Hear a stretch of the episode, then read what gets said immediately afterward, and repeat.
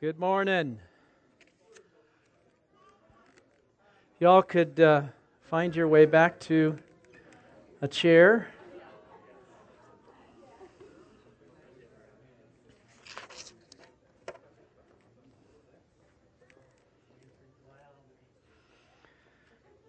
My name's Randy, one of the teaching team, kind of the primary one in this season. Uh, but we do graciously have numerous others that uh, join us as will be uh, happening in May.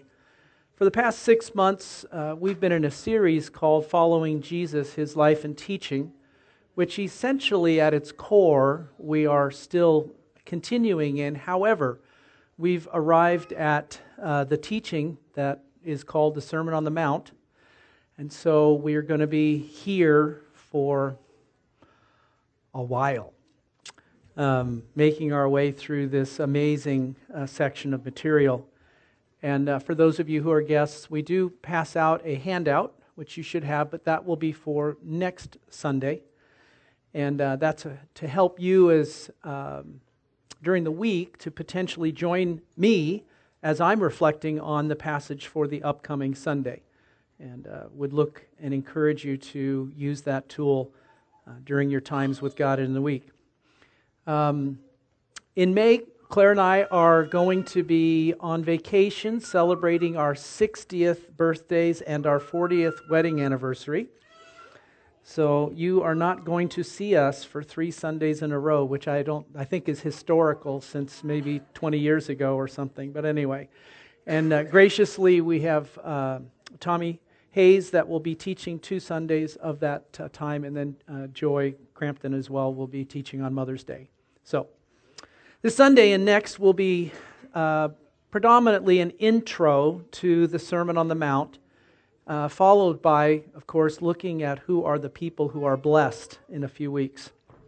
So, uh, I, I found it interesting as I began preparing and reflecting on this material, as I did uh, have been for some time now that immediately before the Sermon on the Mount, both Matthew and Luke include a summary description about Jesus and his ministry.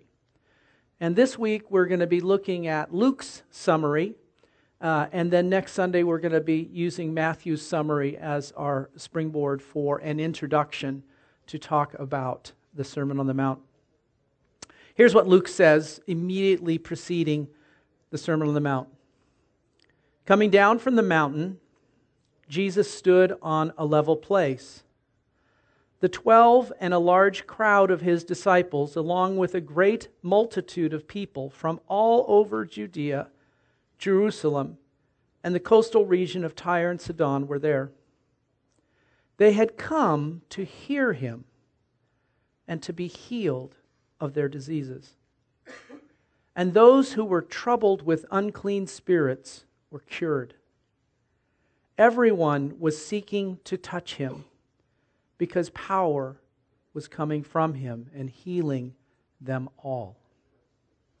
Then he began to teach them. Before we head into today's material, let's pray.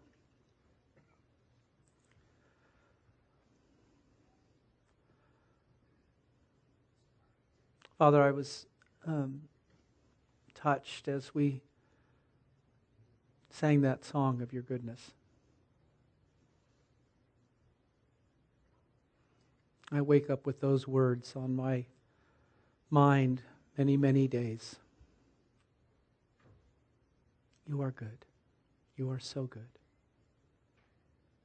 And here, as we reflect on a, a passage that demonstrates who you are and what you desire for us as humans, I'm undone. And I welcome you to continue to do it and to do it more. And where there are hindrances, where there are misunderstandings,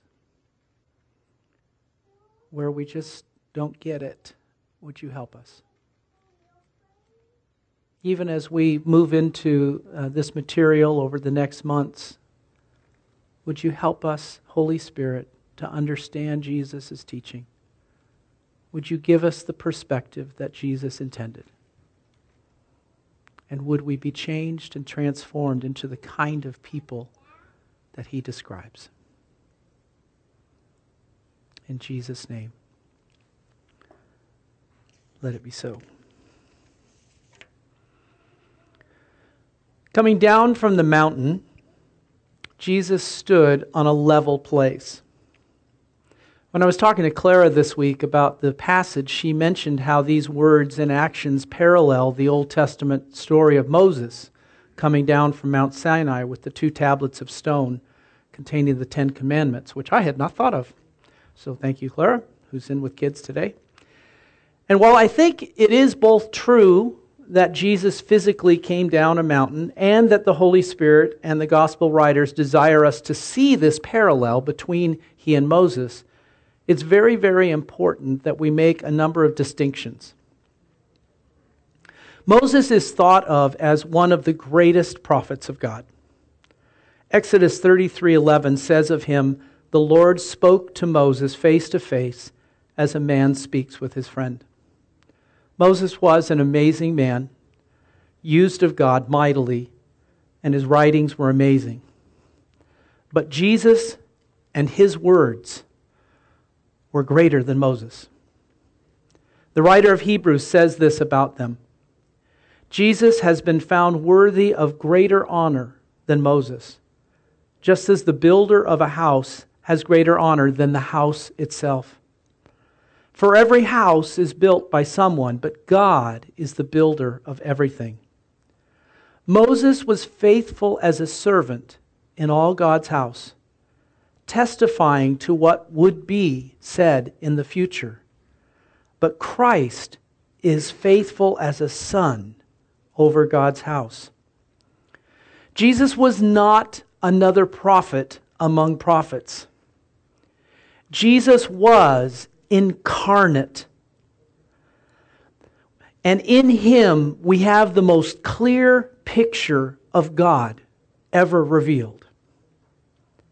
The Apostle John said this of Jesus No one has ever seen God. It is God, the only Son, who is close to the Father's heart, who has made him known. Now, that is in contrast to what was spoken of a moment ago about Moses seeing God face to face. And I think that what John is trying to say is that compared to the knowing that Jesus had of God the Father and as incarnate Son of God, no one else comes close, including Moses, to have a clarity and an understanding about who God really is. Jesus said, Whoever has seen me has seen the Father. And then the Apostle Paul said of Jesus, Christ is the visible likeness of the invisible God. When we look at Jesus, when we hear his teachings and hear him sharing about God and saying things like eternal life is knowing the Father, and when he says, Truly, truly, I say to you, we can look to those declarations as descriptions of the clearest, most understandable pictures of God. The Apostle Paul speaks of um, in this season of life, we as human beings see through a cloud or as in a mirror dimly. But there will come a time when we will see fully, even as we are seen or known fully. We will know fully. And there is a sense in which all the other writers see God, but none in comparison to what we see in Jesus. I think that's really important to recognize and understand. Through Jesus, we have the clearest words and descriptions of all Scripture as to who God is, what he is like, and how we're to know him. John 14, 24, Jesus said, The words which you hear are not mine, but the Father's who sent me. In Matthew 11 11, Jesus describes John the Baptist saying, I tell you the truth, of all who have ever lived, none is greater than John the Baptist. John the Baptist was the greatest prophet, being the one who said, Here he is. Yet in John 5, Jesus says, You sent messengers to John, and he testified to the truth. But I have a testimony greater than John's. Jesus knew the Father. Jesus, from all eternity, had been with the Father. What he says and describes about the Father is true, it can be counted on. In the Sermon on the Mount, five times, Jesus says, You have heard it said, but I say to you. Two of those that he references are of the Ten Commandments. In the Sermon on the Mount, we're going to be able to see something of greater revelation than what had ever been seen before. And in and through the life the ministry, the death, and resurrection of Jesus, a newness of understanding, a testimony, a vision of who God is that is clear, not muddy. Some of the pictures or portraits of God that were understood and described in the Old Testament were cloudy, they were obscure. But the picture we have of God and Jesus and the cross shows us a God of love and mercy. A God who is patient, not wanting any to perish, but all to come to repentance. And repentance means to rethink our thinking in light of the revelation of God that is in and through Jesus. Everything we think we know must be viewed through the person, life, ministry, teaching, and presentation of Jesus. Another distinction that I think needs to be made between Moses and Jesus is that while Moses gave us the law, Jesus' words in the Sermon on the Mount should not be read or understood as laws. The apostle John said in John 1:17, the law was given through Moses, but grace and truth came through Jesus Christ. Grace is the empowering presence of God. Truth is the reality about God and who He is that is clearer than anything that has been presented before. When the Sermon on the Mount is approached as law, we can easily misunderstand what Jesus is saying. And we can see what he says perhaps as things that we must do and not do, like the Ten Commandments. And if those things are seen that way, they certainly are laws that are impossible to keep. Instead, I propose, as others have done, that rather than the Sermon on the Mount being a set of laws, they are pictures and descriptions of the eternal kind of life.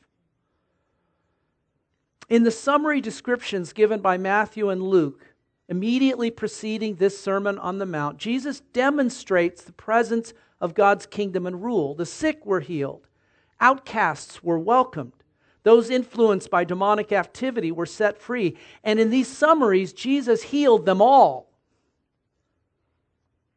Then in the sermon, Jesus describes to them this eternal kind of life that's now available to them through Him.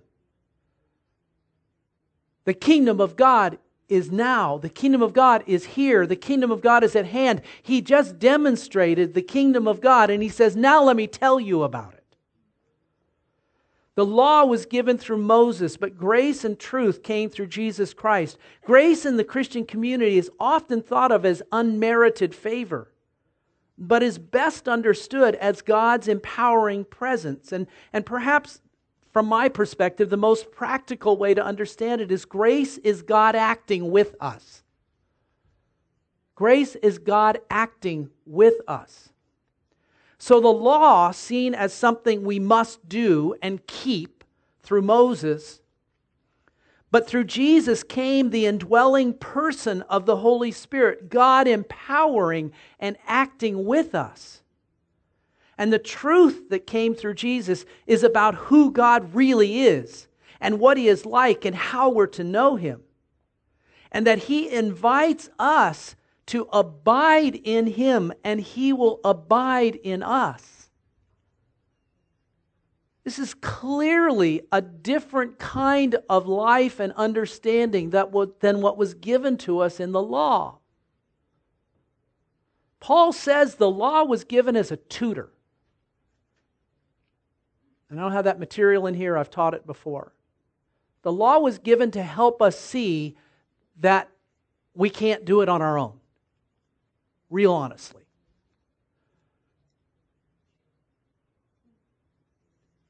And God knows that. He knew that then. He still knows it.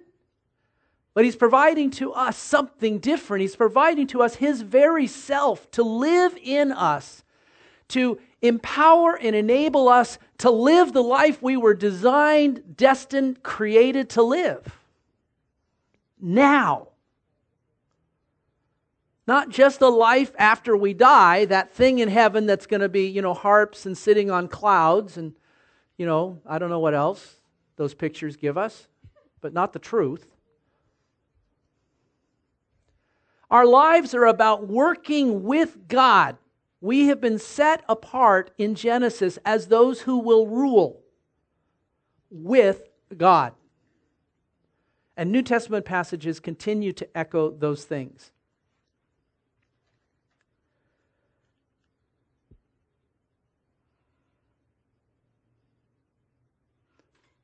God is not a distant God, as the law might suggest. He is God with us, Emmanuel. He is not a giant policeman waiting for us to do something wrong so he can spank us. He is a God of love and mercy not wanting any to experience the perishing life, but all to change their mind about how they are living on their own and to live in the kingdom with God, to live the eternal kind of life, the God life now, the with God life, in contrast to a perishing life. Next statement Jesus stood on a level place. Coming down from the mountain, Jesus stood on a level place. When I was using this passage this week for my devotions in the morning, the very first thing that jumped out on me the first day were these words Jesus stood on a level place. You go, why? Level, so? Jesus did not stand above us nor above the people, though he was God. Jesus humbled himself, taking on human flesh, living where we live, experiencing what we experience, suffering as we suffer. Jesus stooped down from heaven to be on our level. And he did this so that he could look into people's eyes. So that he could touch us where we hurt and allow us to touch him and his love. Jesus met us and continues to meet us today, not at, at, as an exalted role or position, though that is what he has. He meets us as a Emmanuel, a God with us at our level.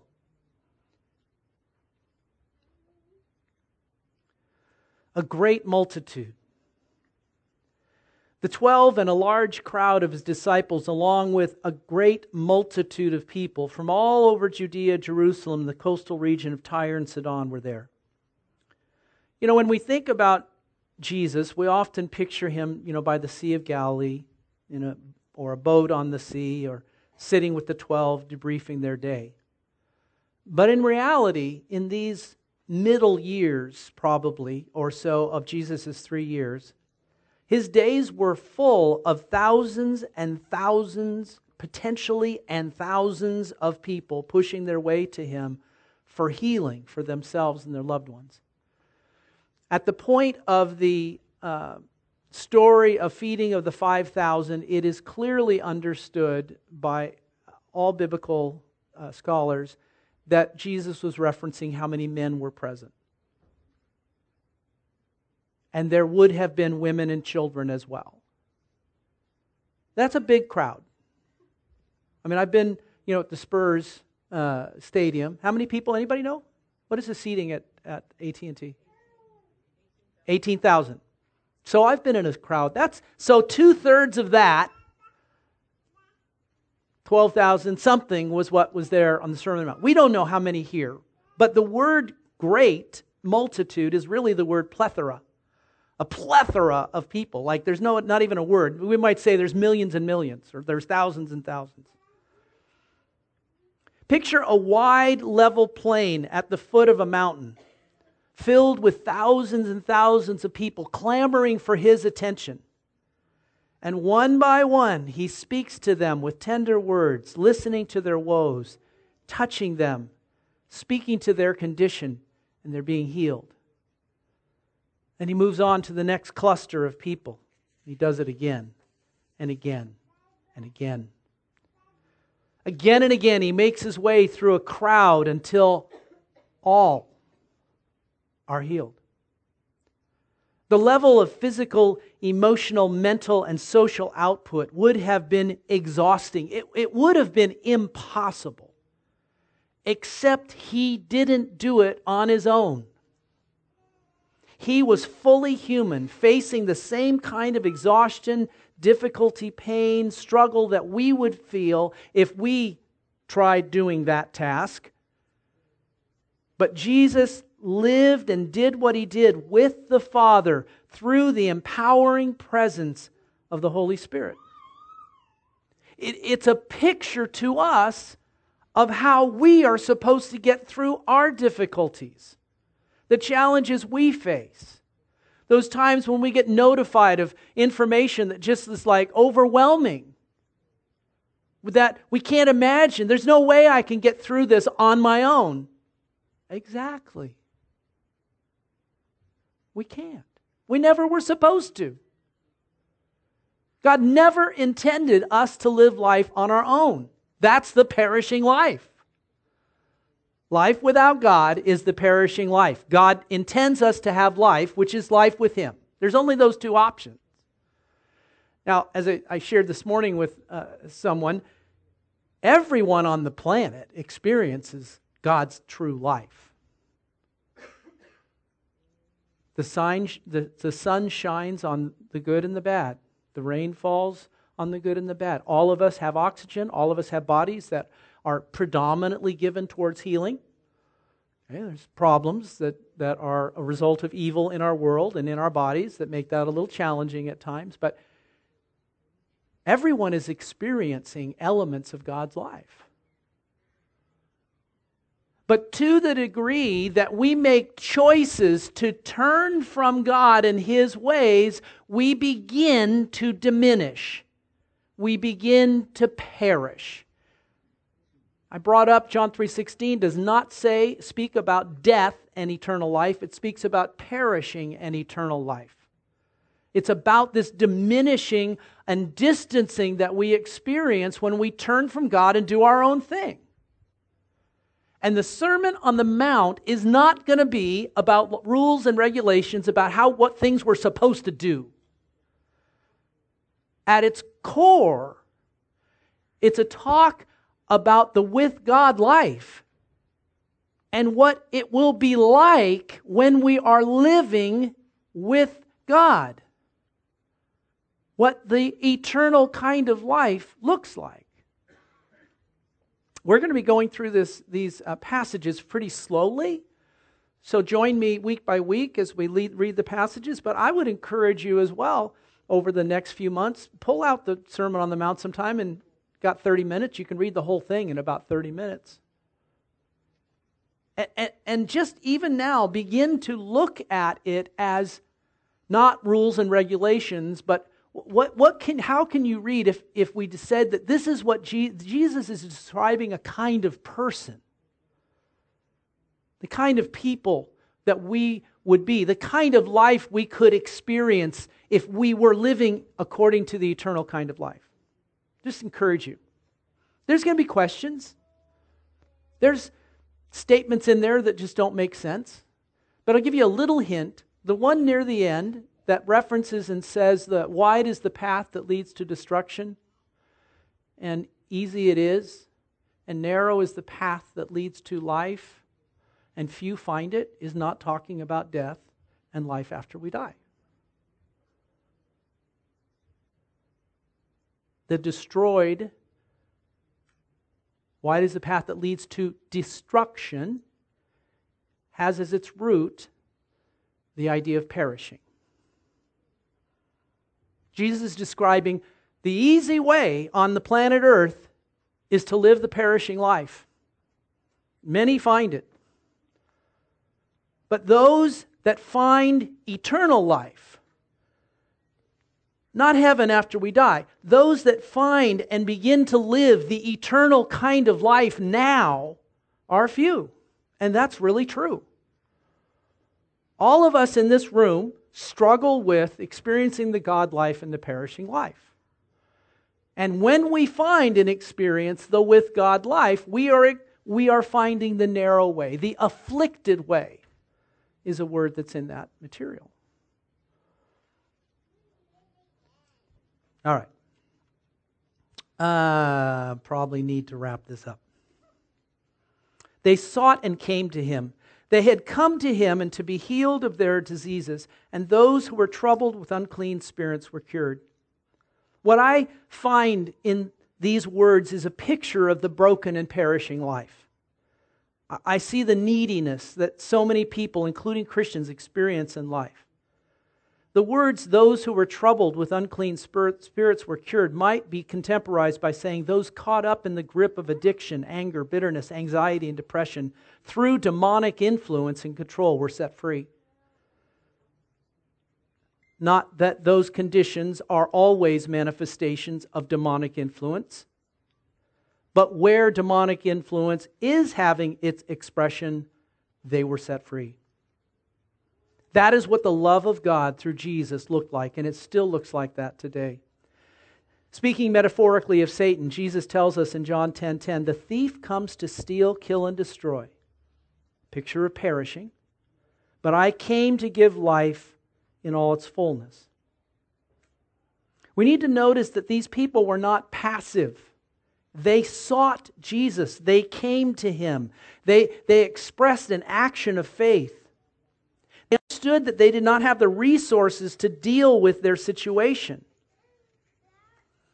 We, on the other hand, have a tendency to be self reliant, thinking, I've got this, I can handle this, when in reality we don't, and we can't. One might be tempted to think, well, God, you know my needs, so how about you just take care of it?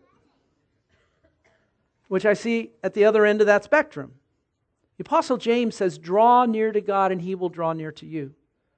Jesus said, Ask and it will be given to you. Seek and you will find. Knock and the door will be open to you. In the last sentence of Luke's summary, he says, Everyone was seeking to touch him because power was coming from him and healing them. There's a seeking, a, a, pursuit of God that is a part of our action of faith. We see it throughout the gospel accounts. The woman with the issue of blood, if I can only touch the hem of his garment the centurion on behalf of his servant. Jesus, if you would speak the word, my, my servant. The leader whose daughter was near death who had come to Jesus.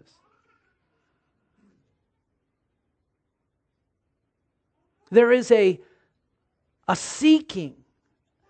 And, and honestly, do we not see very commonly in our world that people reach to God when they're at rock bottom?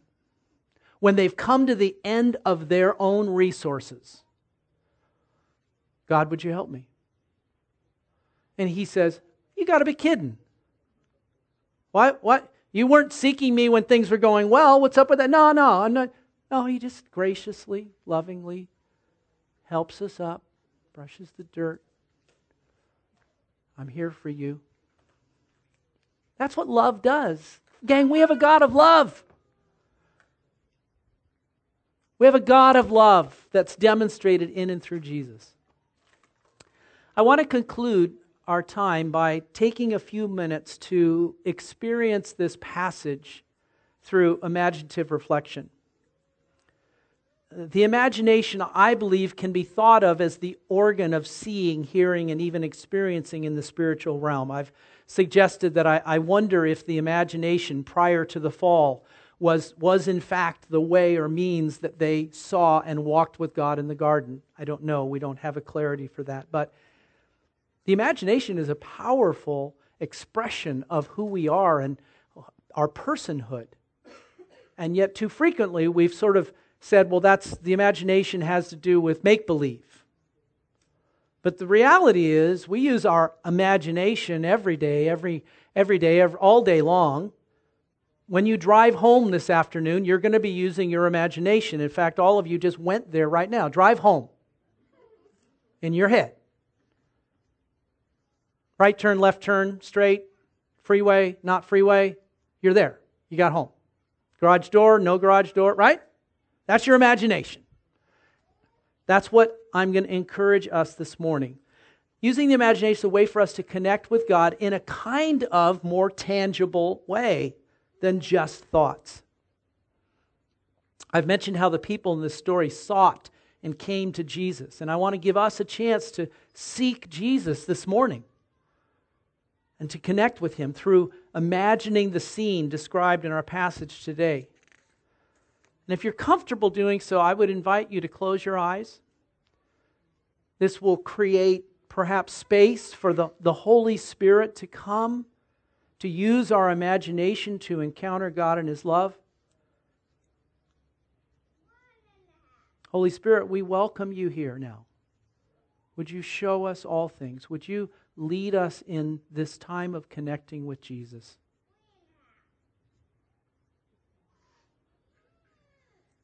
Imagine, if you can, this multitude of people spread out across this plain in front of the mountain.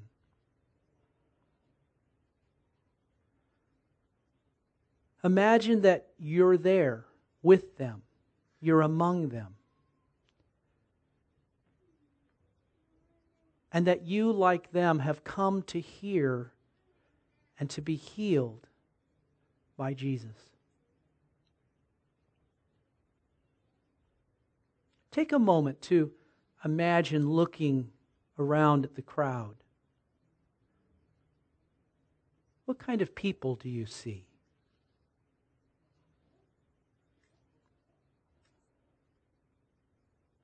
What do they look like?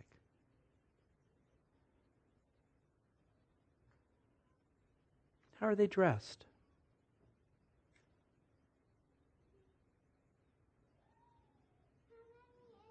Can you see those that are sick or ill or injured scattered throughout the crowd?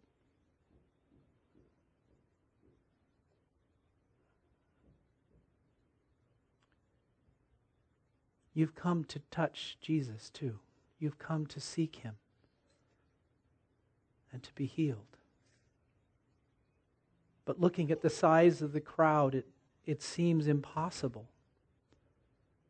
There's no way you're going to be able to reach him. How does that make you feel?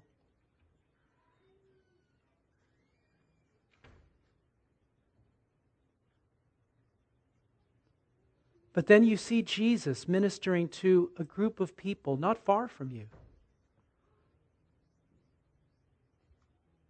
What are you going to do?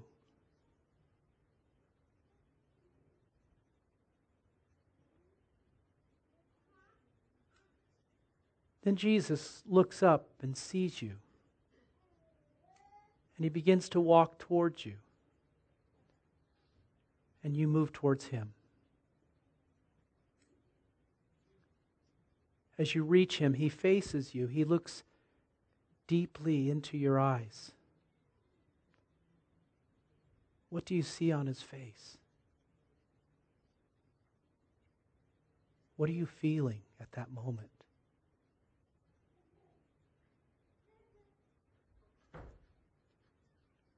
Now Jesus begins to speak softly to you, so just you can hear. What is he saying to you now?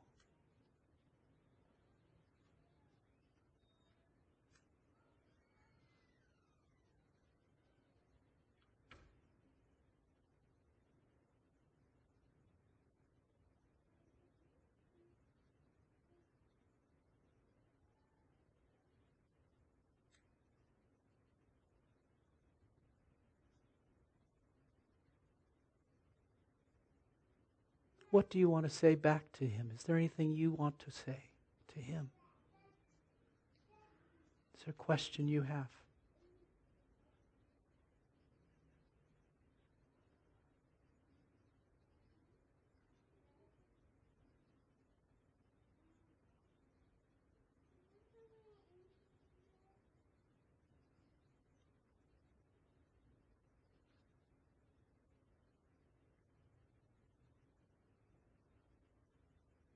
Jesus steps closer to you now. And he wraps his arms around you and he's holding you close.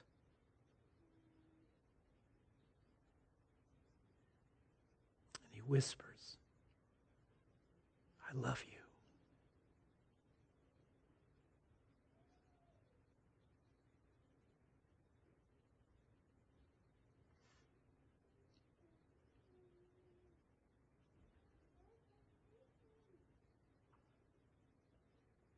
Then he softly says, I need to go to the others now.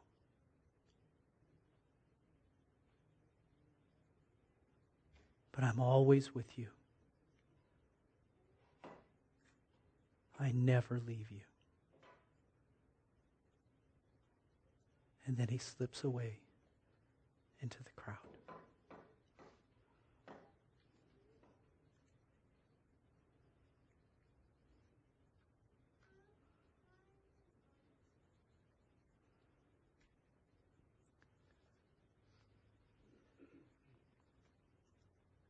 Jesus, thank you for being with us today. Thank you that those words are true, that you love us. Each one of us desperately love us, passionately love us, daily long to wrap your arms around us and hold us like a parent or a grandparent holds a child or the grandchild.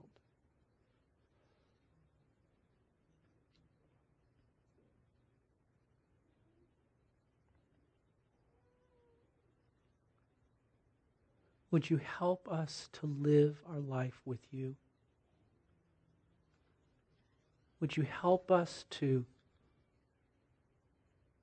minimize the diminishing life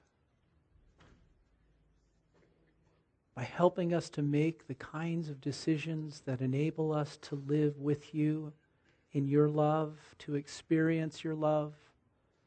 Be filled with your love, and would you help us to love others like you love us?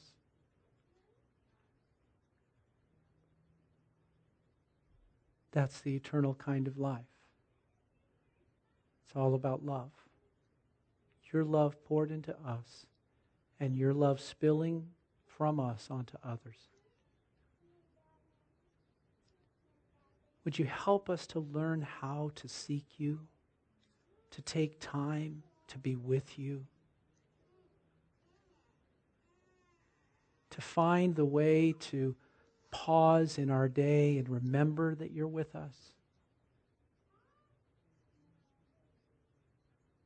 That when we do face troubles and trials and difficulties, that you want to be with us in that. And that when we're experiencing joys and beautiful things, that you are the giver of all that beauty and all that good. and that you want to be with us as we enjoy what you have given to us. Like somebody watching a dear one open a present. Have your way in our lives. Help us to seek you. In Jesus' name, let it be so. Thanks for hanging out with us uh, today. I hope you enjoyed your moment there with Jesus. Hope that was a good thing for you. Um, we, at the end of our service, provide an opportunity for those who would like to receive prayer. Perhaps you're experiencing some difficulty, challenge in your life, maybe an area that you need some healing, physical healing or emotional. Uh, we'll have folks up here that would love to, to pray with you. Please take advantage of that. It's a little bit like God being with you for us to come alongside you. Jesus said and called us to heal the sick and to love and forgive and so one another. And so we're here. Would love to do that. Have a great uh, afternoon and a great week, and we'll see you again next Sunday. Blessings.